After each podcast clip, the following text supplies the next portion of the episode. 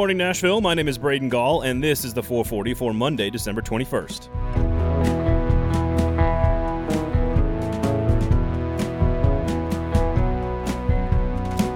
Today on the show, what in God's name is taking place in Knoxville? We've got the college football playoffs set, but we begin with the Tennessee Titans. Hey, what do you know? Nashville's professional football team will not be 9 and 7 this year. Tennessee picked up its 10th win of the season with a 46 25 win over Detroit in the home finale on Sunday. It is the franchise's first 10 win season since winning 13 games back in 2008.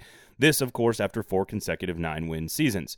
It was the fifth consecutive game the Titans have scored at least 30 points, and the ninth time they've topped 30 on the year. It makes this team now the highest scoring offense in Titans football history. With two games left to play, the 2003 team, led by MVP Steve McNair, had the previous Titans record with 435 points. But after hanging 46 on the Lions on Sunday, this team has now scored 436 points. If you include the Oilers in this conversation, the franchise's overall record is 513 points, scored in 1961, which is an absurd number for its era and in only 14 games. Even that record is technically within reach if this team can score 77 points in their final two games. On the game's first drive, Ryan Tannehill was 5 for 5, and Derrick Henry got 7 carries and capped the possession with a 3 yard touchdown run. The Titans never trailed in the game after that. Sure, the Lions tested the Titans' questionable defense, producing 430 yards and 25 points, and, and the win had some nervous moments in the third quarter when the Lions inched to within six points. But the Titans proved why they are the superior team with a 21 point fourth quarter to pull away for a fairly easy workmanlike victory. And the win had a little bit of everything for everyone. A.J. Brown scored a touchdown in his third straight game, and for the ninth time in 11 games this year. Corey Davis reached the end zone and posted his fifth 100 yard game of the season, helped by a 75 yard bomb in the first quarter.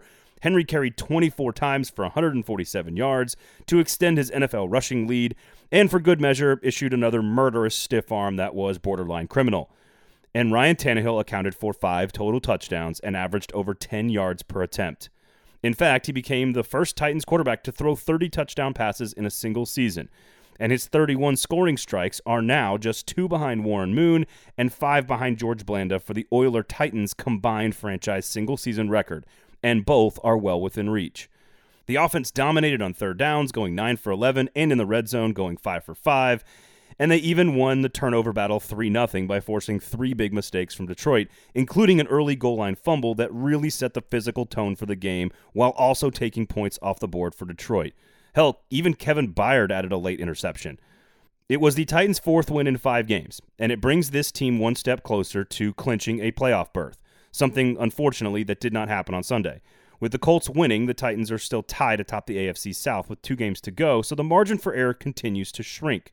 But we all knew the final quarter of the season set up well, and so far this team has taken advantage of bad competition by putting opponents away with the terrifying running of Derrick Henry and the big play duo of Davis and Brown in the play action passing game.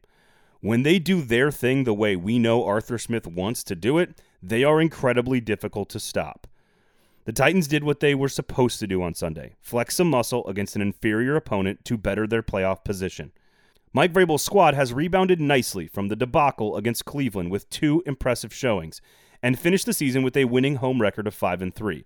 Tennessee will end the year with two road trips to the top-seeded Green Bay Packers and the Houston Texans.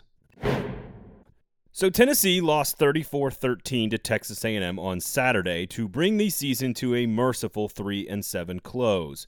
But that's not really the story, is it? In true Tennessee fashion, a report of internal and NCAA investigations into Tennessee's football program broke right as the game kicked off. As is tradition, compliance investigations are complicated, arduous, and generally take a very long time to work through, so we may not know the details of the allegations for quite some time, and it may not really even matter, frankly. However, the timing of the information getting out and the motives behind the information getting out is incredibly important to consider. Jeremy Pruitt finishes his third season at 16 and 19 overall and 10 and 16 in the SEC. Saturday marked the 13th time his team has lost by at least 3 touchdowns. Needless to say, Phil Fulmer and other powerful decision makers are actively evaluating the future of the football program. Pruitt's buyout is just under $13 million, with about 6 more million earmarked for assistants. If some major level 1 NCAA violations could offer UT cause to fire Pruitt and save a big chunk of cash, well, that could definitely change the calculus going on in Knoxville right now. Fulmer weaseled his way into the job of athletic director with zero experience running a $200 million business, and then hired a first time head coach with zero experience who clearly seems to be in over his head. Honestly, how is it surprising to anyone that here we are three years later in the exact same spot, waiting through the exact same bullshit? Where is the leadership? Where is the culture that Fulmer was supposed to instantly install that was going to return Tennessee to its glory days? One of two things is true. Either Philip Fulmer has allowed the information to get out at the worst possible time in an effort to cover his own ass and save some money, or he's incapable of controlling his own athletic department. Either way, it's hot garbage once again on Rocky Top.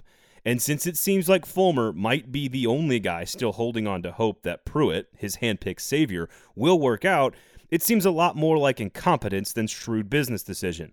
Although, knowing what we know about Uncle Phil's rise to power both as the head coach and AD, would anyone be surprised if Pruitt found himself wedged beneath the wheels of the proverbial big orange bus? No, it's not a coincidence that a damning, sensational report dropped right as Pruitt's team kicked off the final game of an awful season. The bowels of Tennessee's football program is still filled with radioactive waste. And the most disappointing thing about this bizarre new chapter in this godforsaken soap opera is that it was just so easily predictable three years ago. This week, rich, self entitled boosters and powerful brokers are going to spend their time bending ears trying to convince somebody to fire Jeremy Pruitt. In an athletic department run by a strong, experienced leader, that person would be the AD. Full stop. And the idea that someone other than Fulmer may be making the final decision on Pruitt is really all you need to know about the state of things in Knoxville. The college football playoff is set. Undefeated SEC champ Alabama is number one and will face number four Notre Dame in the Rose Bowl, which has been moved from Pasadena to Dallas due to COVID at 4 p.m. Central Time on New Year's Day. Bama opened as an 18 point favorite, and I'm sure that line will only get larger as time goes along. On paper, the rematch of the 2012 BCS National Championship game feels a lot like a repeat of their last meeting. Bama could have three Heisman finalists and the most unstoppable offense in America. Speaking of, Clemson is the number two team in America after destroying the Irish in the ACC Championship and will face number three Ohio State in the Sugar Bowl at 7:45 p.m. Central Time on New Year's Day. The Tigers opened as a six and a half point favorite over the Buckeyes, who of course got in as an undefeated Big Ten champion despite playing only six games. Clemson and Ohio State will play in the first round of the playoffs for the third time, with Clemson winning the previous two matchups.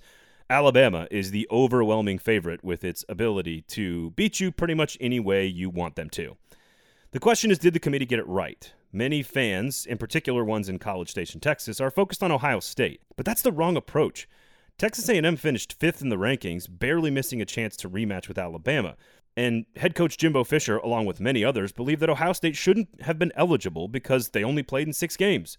Unfortunately, this is a flawed argument in so many ways.